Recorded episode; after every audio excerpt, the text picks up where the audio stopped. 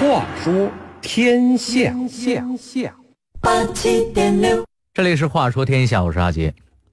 入夏以后啊，天气炎热，虽然有了空调了，但是扇子还是必不可少的。持把扇子轻轻摇动，消热送凉，思情荡漾，不禁让人想起扇子的许多好处。那么从古至今，这小小的扇子里究竟有什么奥妙和趣闻呢？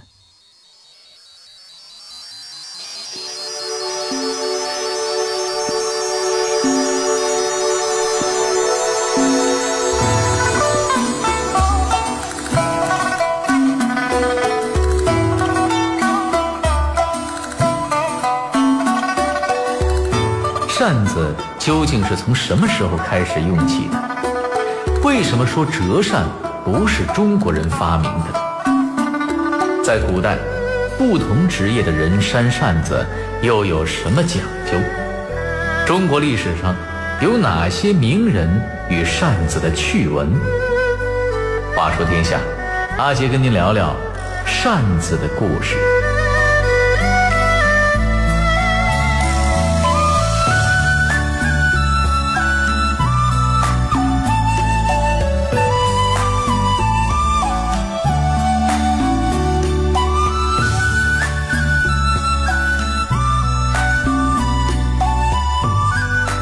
扇子呀，首先是一种消热送凉的器具。那在几千年的历史中，扇子也承载着很多文化积淀。可以说呀，它在文化方面的魅力远远超出了器具本身的作用。中国是世界上最早使用扇子的国家，之后才传入了日本和欧洲的许多国家。扇子的历史可以上溯到远古的舜禹时代，因为在明代有舜始造扇的记载。商周时期，人们用雄雉鸡绚丽的长尾毛制成扇子。所谓雉鸡啊，就是野鸡，估计用它的毛做成的扇子也算是鹅毛扇的祖先了。那时候还出现了长柄的雉扇，也就是我们在古装剧。和戏剧舞台上看到的这个“皇帝仪仗队”里的那种扇子，也就是说呀，早在商周时代，扇子就已经成了帝王威仪的象征。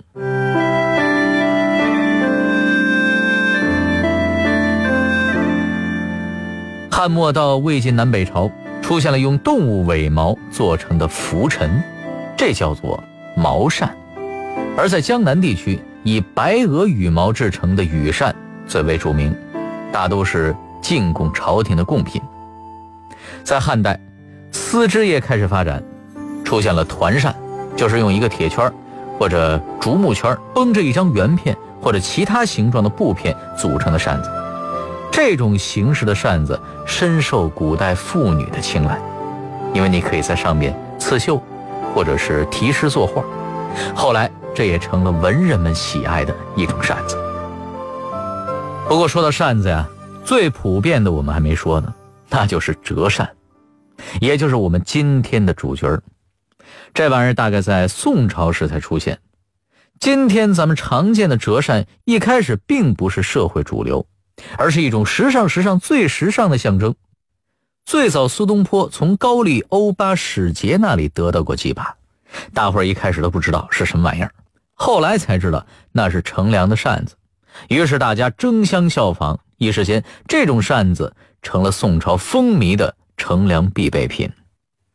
由于苏东坡和扇子的缘分，后来世人还敷衍出一段东坡画扇的佳话。不过苏东坡画的扇子还是布做的团扇。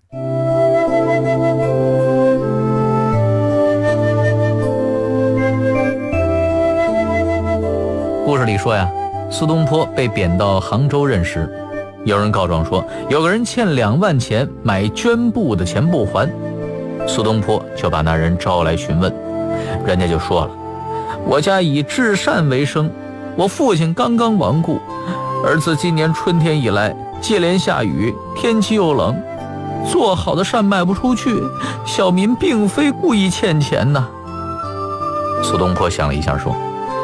那把你做的扇子拿过来，我帮你开张。过了片刻，团扇送到，苏东坡顺手拿起判案笔书，写完行书，写草书，还画上了枯木竹石，之后就交给那人说：“去外边卖了还钱吧。”果不其然呐，那人刚出府门，就有喜欢诗画的人争相用上千钱来买扇子，卖扇人的钱终于还清了欠款，成语“东坡画扇”也由此流传了下来。不过那时候啊，由于折扇比较珍贵，连苏东坡这样的大家也还不太舍得往折扇上题诗作画，而且在那上面作画写字啊也比较难。所以，要是今天古玩市场上有哪个人拿出一个宋朝以前的折扇扇面给您看，千万别买，一准是假的。专家证明，折扇绘画题诗直到明代永乐年间才开始出现的。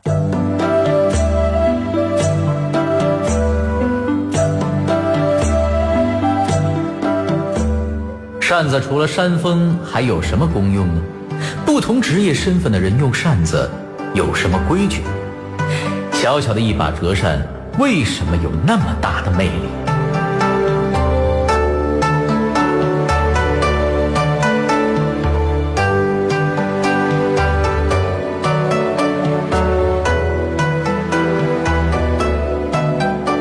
到了明代，折扇的形状格式也已经很有讲究了。首先说扇骨，那是折扇的骨架部分，两旁较大的旁骨形状。就很多样了，有长短、方圆、宽窄、花素之分。扇骨末端叫扇头，有茄形、圆球、鼓方、燕尾、竹节等形状。扇子里边比较细的是竹骨，在明代一般啊都是十四股。清末流行长九寸五分、十六股的折扇，因此也叫做九五十六方。至于扇面那就是折扇的主体了，材料以纸质为主，分画面、素面两种。画面呢，就是在制作时由画工绘制图画在上面，而素面就是空白的一张纸，最适于书画家挥毫泼墨。不过您别看素面简单白净，这里边也分很多种的。在明清两代，金纸和白纸是主要的两大类，金纸包括。泥金笺就是扇面啊，贴满了金箔。此外还有冷金纸，也就是在纸面上粘上面积比较大的金箔碎屑。另外还有纸面上遍撒金粉的撒金纸。几种金纸中，泥金笺使用的最为普遍。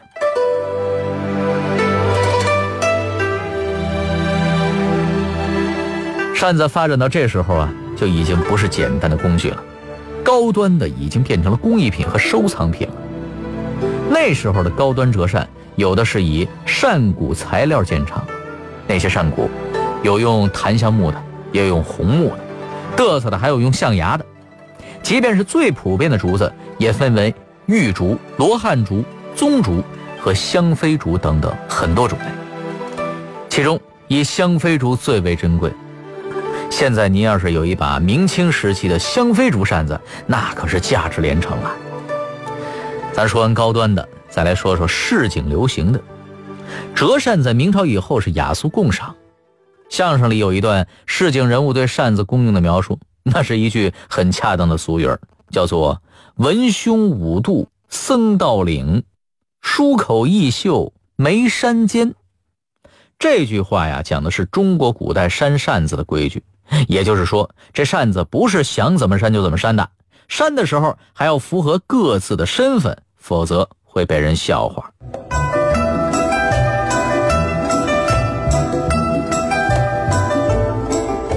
所谓文胸，就是说呀，古代的文人扇扇子要扇胸口的位置。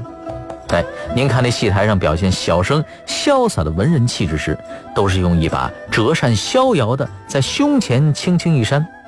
诸葛孔明也是把羽扇在胸前缓缓的轻扇，于是计上心来。而五度呢，也很好理解，就是指一个习武之人呢，要用扇子扇肚子，用以表示武人的侠义豪爽之气。尤其是练完一段把式之后，拿着这个洒金黑折扇，啪的一展开，在长满了黑毛的大肚子上扇那么两下，很是气派。至于僧道领，咱们就得解释解释了。在过去呀，和尚和老道都很庄重，无论多热的天儿，都得宽袍大袖的穿着，所以很少扇扇子。不过遇到主家办丧事、做道场的时候，大热天的穿这么多，还真是不好受。大庭广众的，又不能脱了衣服猛扇扇子，只好趁人不备，在领口扇那么几下，凉快凉快。哎呀，这想想也是够不容易的哈。同样的，梳口、衣袖、眉山间，也是由于某些特殊行当的人当着别人不好狂扇扇子，就只好依据自己的职业特点来选择性的乘凉了。这里边最不易的就是说评书的。也就是所谓的书口，书口的扇子根本不是为了乘凉，因为过去这个评书啊是有规矩的，那就是禁止在台上拿扇子扇风，扇子只能作为道具。有人说了，书口这个词儿的由来，是因为说书之人因为在不断的说话，所以口中干燥，恨不得利用扇子把口中温度给降下来，所以他们总是把扇子对着个口腔扇。说这话的人那是不了解说书的。其实漱口的意思呢，就是用扇子遮掩嘴巴一下，偷偷喝口水印场呢。至于所谓的义秀呢，是指在衙门口当差的衙役。古往今来，衙门口的制服那都是很严实的，他们扇扇子也只能扇扇袖子口，风从袖口能够吹得嘎吱窝，借机凉快一下。最后的眉山间呢，说的就是保媒的媒婆。媒人靠的是三寸不烂之舌，走东家串西家，还总要自己摆出一副不可一世的样子。于是他就总要一手叉腰，另一只手拿着扇子扇自己的肩膀。以上当然是指在公共场合的不同职业的人扇扇子的规矩。不过你要是在家呀，那可就没这些讲究了。中国还有一句俗语儿叫“三伏天无君子”。就是说呀，在过去夏天最热的时候，平时正襟危坐的君子在家里也是允许袒胸露怀、各种狂扇的。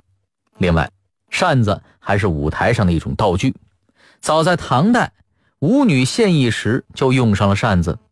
唐代诗人张祜在《咏风》这首诗中写道：“遥遥歌扇举，悄悄舞衣轻。”描写的就是歌女舞扇翩翩、舞衣轻飘的样子。表演中，歌扇舞三者是相映成趣，歌因舞而传情，舞因扇而增色。另外，扇子还是舞台上风流才子的标签《西厢记》里的张君瑞，《牡丹亭》里的柳梦梅，都是摇着扇子上台的。扇子把他们风流倜傥的形象表现得淋漓尽致。当然。舞台上表现纨绔子弟、花花公子的丑角儿也是手不离扇的。另外，梅兰芳演贵妃醉酒也借助了那把扇子，以娴熟飘逸的扇舞，把贵妃的醉态演绎的惟妙惟肖。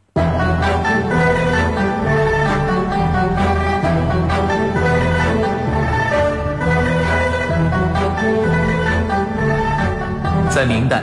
四大才子中的两位与扇子之间也有着不少有趣的故事。那这两位才子是谁呢？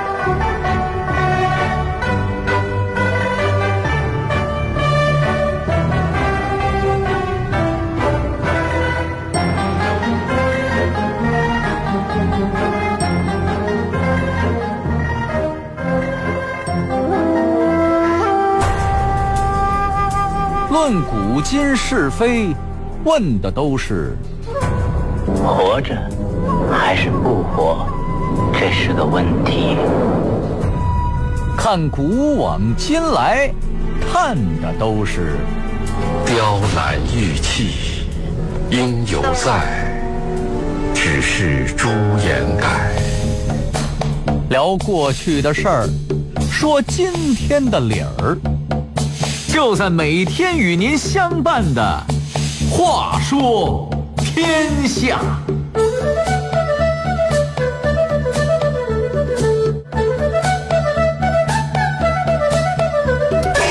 这第一位啊，就。是江南四大才子之首的唐伯虎了。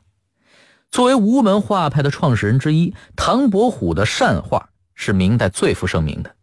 但史料记载呀，这位风流倜傥的才子，并非是以诗画著兴的富家少爷，而是靠着卖文育画养家糊口的穷酸文人。至少生前这位老哥活的并不是那么潇洒的，跟电影里的形象那是差着十万八千里呢。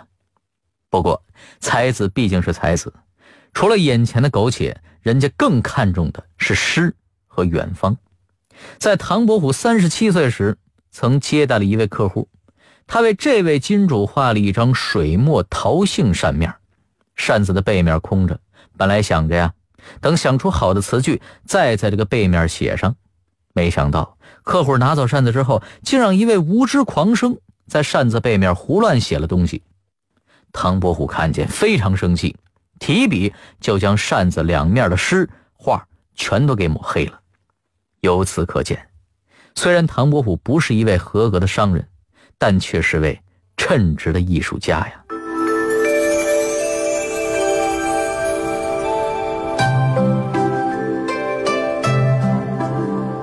对于有钱人，唐伯虎是不屑的；对于贫苦百姓，他却十分的关爱有加。比如有一次。唐伯虎雇了一条小船去访友，中午船行到虎丘时，他叫船家靠岸去买点菜，到船上啊吃饭。但突然就发现自己忘带钱了，于是唐伯虎叫船家暂时的先垫一下，等到了目的地再一起算还。不巧船家呀也没多带钱，这可怎么办呢？这真是一分钱难倒英雄汉呐！唐伯虎急中生智，问船家。可有几个小钱啊？你先去镇上买把白面折扇来。船家说了，吃饭要紧呐，买扇子有什么用啊？唐伯虎随即催促船家说：“你不要管，只管去买来，就有好饭吃。”船家花了仅有的五文小钱买来了一把白面折扇。唐伯虎挥起毛笔，在扇面上淡淡竖笔，随手就画了个月色朦胧的夜景。对船家讲：“你快去把这扇子到镇上典当。”船家说了：“可是你别开玩笑了，这五文小钱买了扇子，你去骗谁呀？”唐伯虎很自信地讲：“你去了就知道了。”船家无可奈何的就去了典当铺，他战战兢兢地低着头把扇子递上去。柜台里的朝凤接过扇子，展开一看。只见扇面上简单的一个夜色朦胧的月亮，下边落款唐寅，就问船家这扇子从哪儿来的。这时船家更慌了，含糊回答道：“是是客人叫我拿来的。”人家又问：“你准备当多少？”船家心里想：当铺的人见多识广，这是我用五文小钱买来的，也蒙不了人家呀。因此就把五个手指头展开向上一伸，意思是啊，当五文钱吧。不大一会儿，只见那位朝凤与店主出来，对船家说：“就照你要的，当五十两银子当吧。”这时船家被弄得是莫名其妙，究竟是怎么回事啊？正在忐忑之时，只见柜台上摆了五锭白银元宝。店主对船家说：“这里是五十两银子定金，你先拿去告诉你的主人，暂时先活当在这儿。如果主人肯割爱，请他来面议吧。”当船家得知坐船的客人就是大名鼎鼎的唐伯虎，才恍然大悟。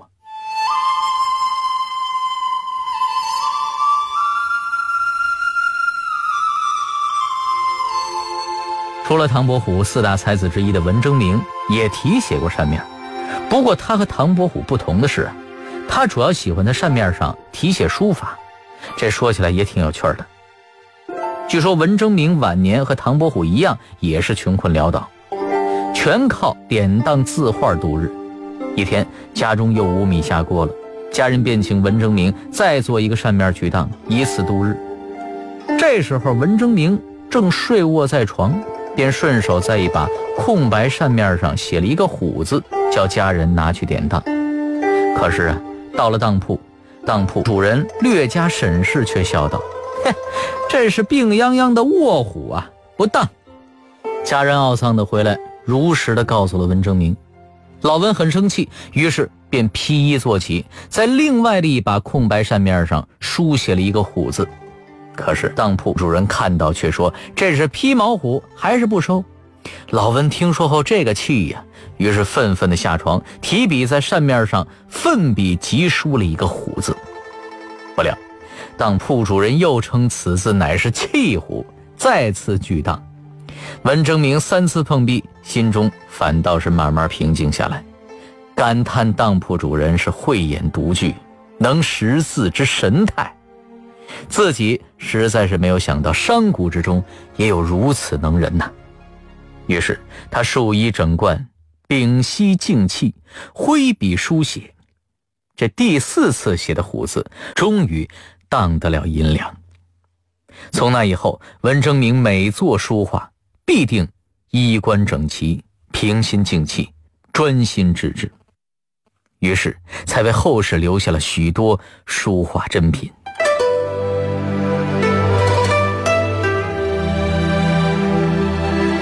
随着电器的迅速普及啊，现在用扇子的人渐渐少了。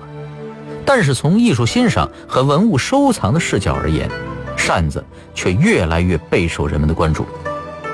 我相信呢，和扇子有关的故事也会继续在人们的口耳间流传。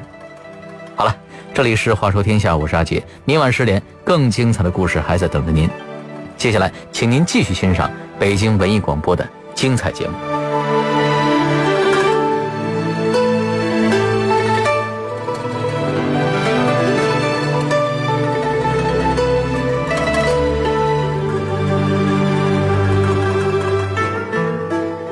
七点六。